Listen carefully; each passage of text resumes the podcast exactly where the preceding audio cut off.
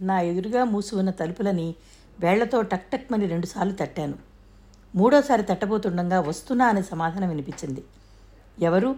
అంటూ తలుపులు తెరిచిన కృష్ణ గుమ్మంలో నిలబడి ఉన్న నన్ను చూడగానే భూమి తలకిందులైనట్టుగా మొహం పెట్టాడు. మీనా నువ్వా? ఏమిటిది ఇంత రాత్రివేళ?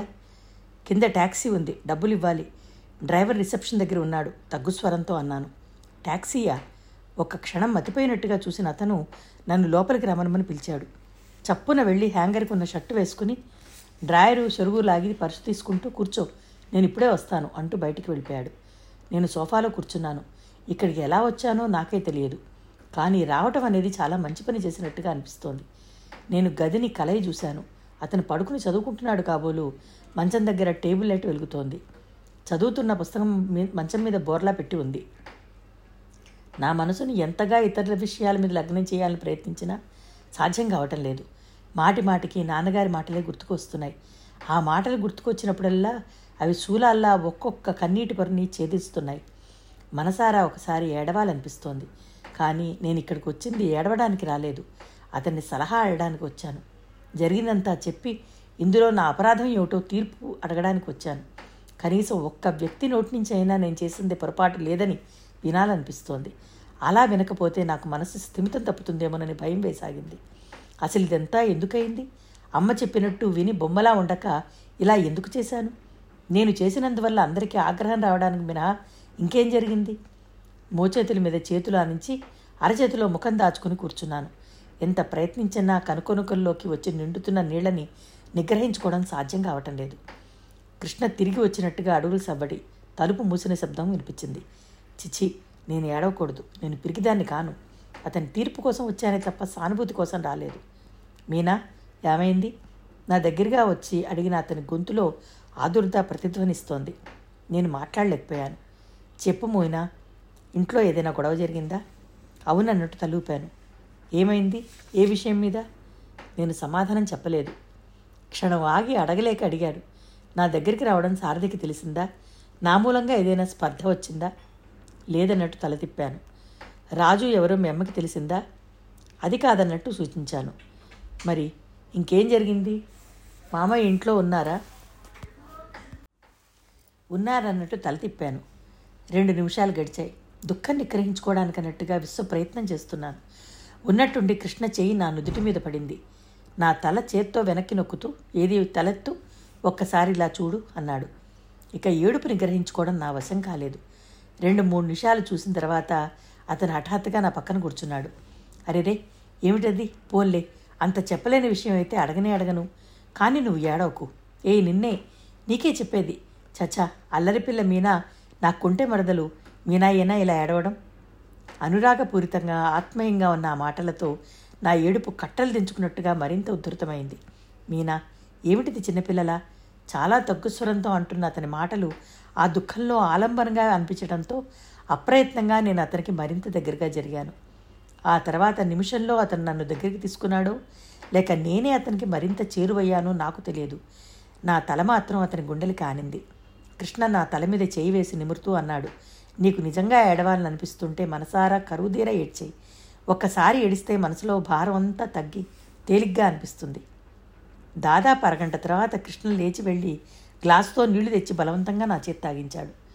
నేను తాగిన గ్లాసు అందుకుంటూ మృదువుగా అన్నాడు. వెళ్ళి ఒకసారి ముఖం కడుక్కుని వస్తావా? ముక్కు కళ్ళు ఎలా వాచిపోయినాయో అద్దంలో ఒకసారి చూసుకో. నేను లేచి బాత్రూంలోకి వెళ్ళాను. చల్లటి నీడతో ముఖం అంతా కడుక్కున్నాను. కృష్ణ చెప్పింది నిజమే. ఏడ్చిన తర్వాత మనసు చాలా తేలిగ్గా ఉంది. నేను యువతలకి రాగానే పిలిచాడు. అయిందా ముఖం కడుక్కోవడం? ఇలా రా కూర్చో. ఏం జరిగిందో ఇప్పుడు చెప్పు అన్నాడు. నేను సాధ్యమైనంత తక్కువ మాటలతో క్లుప్తంగా రాజు మీద ఏ దోషం కనిపించినట్టుగా జరిగిందంతా చెప్పాను. నా నోటి నుంచి వెలువడుతున్న మాటలు వింటున్న కొద్దీ అతన్ని నిశ్చయచూడవడం చివరికి ముఖం పాలిపోవడం జరిగింది. నేను చెప్పింది శ్రద్ధగా పూర్తిగా విన్న తర్వాత అన్నాడు. రాజు ఇంత సమస్యకి కారణమైందా? దాన్నేమి అనకు. ఇందులో దాని తప్పేం లేదు. చేసిందంతా నేను. అయితే మాత్రం కృష్ణ కుర్చీ కుర్చీలోంచి లేచి ఫోన్ దగ్గరికి వెళ్ళాడు. ఏమిటిది? ఎవరికి ఫోన్ చేస్తున్నావు నువ్వు? అన్నాను. మామయ్యకి. రాజుని తక్షణం ఇక్కడ తీసుకురమ్మనమని చెప్తాను. నేను మెరుపులా లేచిన దగ్గరికి వెళ్ళాను. ఫోన్ లాక్కుంటూ అన్నాను నీకెలా తెలిసిందంటే ఏం చెప్తావు? ఎలా తెలియడం ఏమిటి నువ్వు ఇక్కడికి వచ్చావని అంతా చెప్పావని అంటాను. ఆహా ఏం తెలివి? చాలా గొప్ప పని చేస్తావు. నేను ఎందుకేనా ఇక్కడికి వచ్చింది? మీనా కానీ అతని కళ్ళల్లో క్రోధపు ఛాయలు తొంగి చూస్తూనే ఉన్నాయి. కానీ నాకేం భయం అనిపించలేదు. ఫోన్ పెట్టేస్తూ అన్నాను నేను ఇక్కడికి ఉన్నానని ఎవరికీ తెలియకూడదు ముఖ్యంగా నాన్నగారికి. అందుకే నీ దగ్గరికి వచ్చాను. కృష్ణ నా ధోరణి ఏమిటో అర్థం కానట్టుగా చూశాడు. మళ్ళీ ఫోన్ తీయబోయాడు. నా చేయి అతని చేతి మీద బలంగా ఆంచి చెప్పాను. నీకేమైనా మతిపోయిందా? కనీసం నువ్వు ఇక్కడికి వచ్చావని క్షేమంగా ఉన్నావని అయినా చెప్పాలి. లేకపోతే వాళ్ళు ఈ అర్ధరాత్రి నువ్వు ఏమైపోయావని ఎంత కంగారు పడతారో తెలుసా? తెలుసు. నేను కోరుకునేది అదే. అలా జరగాలనే నా ఉద్దేశం. నీ మొహం అతను నా చేయి లాగివేయిపోయాడు. నేను ఫోన్ చేయొద్దని చెప్తున్నాను. కోపంగా గట్టిగా అన్నాను. ఫోన్ చేయడం నా ధర్మం. నేను చేసి తీర్తాను. కృష్ణ నా చేయి లాగి రిసీవర్ ఎత్తాడు. నాకు అతని తిరస్కారం చూస్తే రోషన్ లాంటిది వచ్చింది. హలో కృష్ణ రిసెప్షన్కి మా ఇంటి నెంబర్ ఇచ్చి కనెక్ట్ చేయమని అడిగాడు. ఇదిగో ముందే చెప్తున్నా నేను ఇక్కడ ఒక క్షణం కూడా ఉండను. అవతల ఫోన్ రింగ్ అయ్యి ఎవరో తీసేసినట్టున్నారు. కృష్ణ మాట్లాడాడు. హలో హనుమంతరావు గారు కావాలి. ఎవరు? మావయ్యనా? మావయ్య నేను కృష్ణని మాట్లాడుతున్నాను. నేను ఊపిరి బిగ బిగబట్టి చూడసాగాను. కృష్ణ తలెత్తి నా వైపు చూశాడు. తర్వాత ఏమనుకున్నాడో ఏమో మీనా ఇక్కడ ఉంది నా దగ్గరికి వచ్చింది. మీరు కంగారు పడకండి. "ఆ, సరే. అలాగే room number one twenty eight. మీరు వెతుక్కునే శ్రమ లేకుండా నేను కిందకి వచ్చి వెయిట్ చేస్తాను. కృష్ణ ఫోన్ పెట్టేశాడు. ఈ సంభాషణ పూర్తిగా ఆలకించిన నేను గబగబా గుమ్మ వైపు నడిచాను. రెండంగల్లో వచ్చినట్టుగా నా దగ్గరికి వచ్చి జబ్బ పట్టుకుని ఆపేశాడు. ఎక్కడికి వెళ్తున్నావు? మావయ్య ఇక్కడికి వస్తానని చెప్పాడు. విన్నాను అందుకే వెడుతున్నాను. ఎక్కడికి? ఎక్కడికో అక్కడికి. నీకెందుకు చెప్పాలి? నాకు నువ్వెవరవని చెప్పాలి? స్నేహితుడివా ఆప్తుడివా బంధువువా? అన్నీ. పోనీ నువ్వేదనుకుంటే అది. వదులు నన్ను. అసలు నీ దగ్గరికి రావడం నాది పొరపాటు. ఏ మామీ దగ్గరికో వెళ్ళుంటే నిశ్చింతగా ఆశ్రయం దొరికేది. చేయి గింజుకున్నాను. మీనా ఏమిటి ఆవేశం? ఎవరి మీద నీ కోపం? నీ మీద. నీ మీద. నాకు నిజంగా నువ్వు స్నేహితుడవని నా మాట నమ్మి మన్నిస్తావని గంపెడంత ఆశతో వచ్చాను. అది భ్రమ అని ఇప్పుడు తెలిసిపోయింది. నీకు నాన్నంటే ఉన్న గౌరవం నా మీద లేదు. అతని చేతులు మెల్లగా నన్ను చుట్టేశాయి. మీనా నీ ఇష్టం లేనిదే ఇక్కడి నుంచి మావే కాదు. దేవుడు కూడా తీసుకువెళ్ళాడు. సరేనా? నీ మాటలు నిజమేనన్న నమ్మకం ఏమిటి? నాకు అబద్ధాలు ఆడడం రాదన్న సంగతి నీకు తెలుసు. నేను అతని చేతులు విదిలించుకోబోయాను. కానీ సాధ్యం కాలేదు. అతని చేతుల్లో బందీగా అయిన నేను కోపంగా చూస్తూ అన్నాను. వదులు నన్ను. వదలను. జాగ్రత్త. ఇప్పుడు వదలకపోతే జీవితాంతం భరించాల్సి వస్తుంటుంది. నీ ఇష్టం. అతని కళ్ళల్లో ఆశ్చర్యం లాంటిది కదిలాడింది. వెంటనే చేతులు పట్టు సడలబోయినాయి కానీ ఎందుకో మళ్ళీ ఆగిపోయినాయి. పర్వాలేదు. నీ బెదిరింపులకి నేనేం భయపడను. అతను నవ్వాడు. అందమైన అతని పలువరస తళుక్కుమంది. ఆ నవ్వు నిష్కల్మషంగా వేయి వెన్నెలను కురిపించినట్టుగా ఉంది. నా చెవుల్లో కోటి వేణువుల్లా నాదం మృదుమధరంగా వినిపించింది. అపురూపమైన కాంతిలో తడుకుని ఆడుతున్న అతన్ని చూస్తూ నన్ను నేను మర్చిపోయినట్టుగా నిలబడ్డాను. మా ఇద్దరిలో మొదటగా తేరుకున్నది అతనే.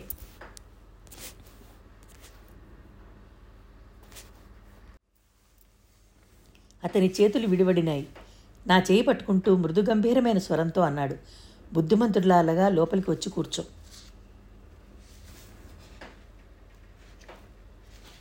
నాన్నగారు వచ్చి వెళ్ళిపోయారు. ఆయన దాదాపు గంట పైగా ఉండి వెళ్ళారు. నన్ను ఇంటికి రమ్మనమని కృష్ణ చేత అడిగించారు. నేను రానని ముండిగా అనేశాను.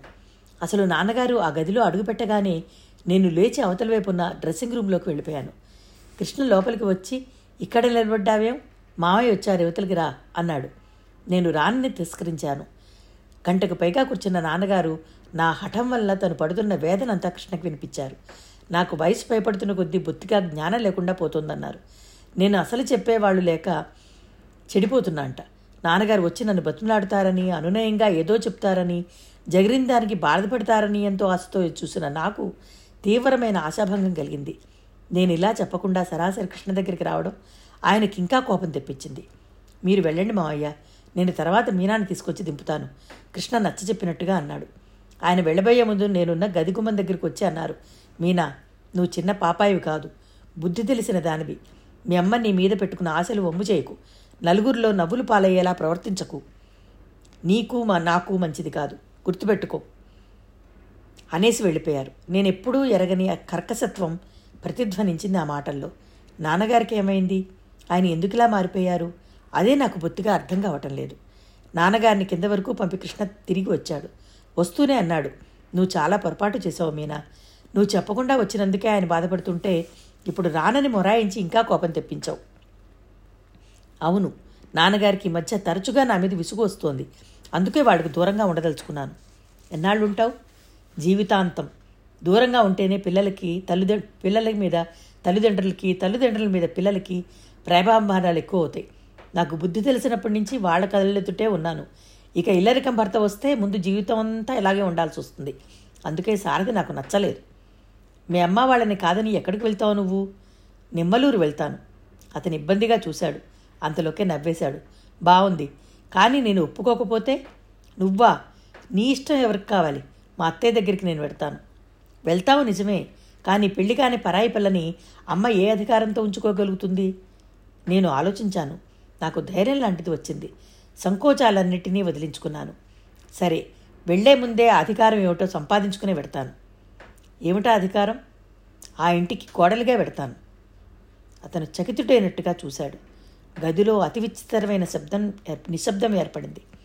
నన్ను అతను పరీక్షగా సీరియస్గా చూడసాగాడు. నేను తగ్గు స్వరంతో చెప్పేశాను. ఇంతకంటే ఏం చెప్పాలో నాకు తోచటం లేదు. ఇంకేమీ అడగకుండా నా మనసు నువ్వు గ్రహిస్తే నేను ధన్యురాలిని కృతజ్ఞురాలిని కూడా. చాలాసేపటి వరకు అతనేం సమాధానం చెప్పలేదు. నన్నేం ప్రశ్నించలేదు. మాట్లాడమే? చివరికి నేనే అడిగాను. ఏం మాట్లాడను? తెలివినేనట్టు ఏదో మానే మానేస్తుంటే నేనేం జవాబు చెప్పను? అతను నా చేయి పట్టి ఇలా కూర్చో అంటూ తనకెదురుగా ఉన్న సోఫాలో కూర్చోబెట్టాడు. ఇప్పుడు చెప్పు సీరియస్గా మాట్లాడు అన్నాడు. నేను ఇంత క్రితం నుంచి సీరియస్గానే మాట్లాడుతున్నాను. నువ్వే వినిపించుకోవటం లేదు. నేను నిన్ను ఒక విషయం అడిగాను. సమాధానం చెప్పాల్సింది నువ్వు. మీనా నా ఉద్దేశంలో ఇది సాధ్యం కాని పని. ఎందుకని? కారణం చెప్పు. నీకు తెలియదా? మనిద్దరి జీవితాలకి హస్తిమసుకాంతరం అన్నంత తేడా ఉంది. కొన్ని ఊహలు ఊహించుకోవడానికి చాలా అందంగా ఉంటాయి. కానీ అనుభవంలోకి వచ్చేసరికి ఆవిర్లా అంతమవుతాయి. చివరకు మిగిలేది అశాంతి మనస్పర్ధలు. సిరి సంపదల మధ్య మల్లె పువ్వులా నాజూగ్గా పెరిగిన నువ్వు. ఆ నాజుకుతనం మనసుది కాదు. శారీరకమైనది కాదు. అది వాడకుండా ఉండాలంటే నీలాంటి వాడి అండ నాకు చాలా అవసరం. నువ్వు ఊహలు అని ఏదేదో అంటున్నావు. నీ గురించి నేను ఎలాంటి ఊహలో అల్లుకోలేదు. నా కళ్ళెదుట కనిపిస్తున్నదంతా వాస్తవమే. నువ్వు డబ్బు సంగతి అడుగుతున్నావు. అది నాకు పెద్ద బాట కానీ అడ్డుగా అనిపించలేదు. ఈరోజు బళ్ళు ఓడలు రేపు ఓడలు అవ్వచ్చు. ఆస్తి అంతస్తు అన్నీ ఉన్నాయని ఏరుకోరి ఇచ్చినా వాళ్ళు బికార్లుగా మారిన సంఘటనలు నేను చూశాను. దురదృష్టం అనేది మనకి రాసిపెట్టి ఉంటే అది ఎక్కడున్నా తరుముకుని వస్తుంది. దానికి కలిమి లేములు అడ్డురావు. ఇక నీకు నచ్చ చెప్పలేను. నిస్సహాయంగా చూశాడతను వద్దు ఆ ప్రయత్నం మానేయి. అత్తయ్యకి వెంటనే మన సంగతి ఉత్తరం రాస్తానని చెప్పు. కానీ నేను రాజు పెళ్ళైతే గానీ చేసుకోకూడదనుకుంటున్నా. ఈ కుంటి సాకులు తీసి అవతల పారి రాజుకి లక్షణంగా మనిద్దరం మన చేతుల మీదుగానే పెళ్ళి చేద్దాం. మీనా అతని కళ్ళల్లో సంభ్రమం లాంటిది కనిపించింది. నువ్వు కొన్ని సందేహాలు బయటపెట్టావు. నేను వాటికి తగిన సమాధానాలు చెప్పాను. ఇప్పుడు కూడా నువ్వు కాదనేమంటే నువ్వు పిరికివాడివని మా అమ్మ నీడకి భయపడుతున్నావని డబ్బుకల వాళ్ళని చేసుకోవడానికి బెదురుతున్నావని అనుకుంటాను. ఇందాక సాయంత్రం నువ్వు నా ధైర్యం గురించి ఎప్పుడూ సవాలు చేయకు అన్నావు. నేను నిజంగానే సవాల్ చేస్తున్నాను. నీలో ఉన్న శక్తి సామర్థ్యాలు తెగింపు తెలివితేటలు నిజం అవునో కాదో నాకు ఇప్పుడు తెలుస్తుంది. మాటలకి మనుషుల చేతలకి ఎంత దూరమో ఇప్పుడు తెలుస్తుంది. కృష్ణ నవ్వాడు. నవ్వుతూనే అన్నాడు. బాగుంది ఈ బెదిరింపు. నా మెడకు ఉచ్చు బిగిస్తున్నావా? నువ్వెలాగైనా అనుకో. నాకు కావాల్సింది నిన్ను నుంచి నిర్మోహమాటమైన సమాధానం. సరే సమాధానం చెప్పే ముందు నేను నీకు కొన్ని విషయాలు చెప్తాను. వింటావా?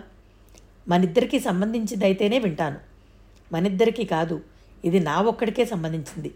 ఇన్ని సంవత్సరాల తర్వాత మళ్ళీ ఇలా గతం నెమరేసుకోవాల్సి వస్తుందని అందులో నీ ముందు నా మనసులో గుప్తంగా ఉన్న ఈ ఆలోచన చెప్పాల్సి వస్తుందని కానీ నేను కలలో కూడా అనుకోలేదు. నువ్వు ధైర్యం సాహసం అంటూ సవాలు చేసి నా మెడకి ఉచ్చు బిగిస్తున్నావు కాబట్టి నేను చెప్పక తప్పటం లేదు. చెప్పు కుతూహలంగా చూశాను. నేను మీ ఇంట్లో అడుగు పెట్టడానికి ఎందుకు ఇష్టపడటం లేదో మామయ్య నీకు ఎప్పుడు చెప్పనే లేదు కదూ? లేదన్నట్టు తలూపాను. అతని గొంతు గంభీరంగా పలికింది. మీనా నేను చదువు తక్కువ వాడిని పల్లెటూరి వాడిని మోటు మనిషినే అనుకుంటున్నావు కూడా. కానీ జీవితంలో ఎప్పుడైనా ఎక్కడైనా అవమానం పొందితే దెబ్బతిన్న పాముల నా మనసు ఆ సంఘటన మర్చిపోదు. అది జ్ఞాపకం వచ్చినప్పుడల్లా బుసలు కొడుతూనే ఉంటుంది. కాలం కలిసి వచ్చి అవకాశం దొరికితే కసితీరా కాటు వేస్తుంది కూడా. మీ అమ్మ నన్ను ఒక రోజున తీవ్రంగా అవమానించింది. ఆ రోజున జన్మలో మీ ఇంటికి కాలు పెట్టకూడదని శపథం చేసుకున్నాను. నేను చురుగ్గా ముందుకు చూశాను. నా గుండెల్లో ఏదో భయం లాంటిది కదిలింది. కృష్ణ ముఖం గత స్మృతులు కళ్ళ ఎదుటిగా కనిపిస్తున్నట్టుగా కఠినంగా ఉంది.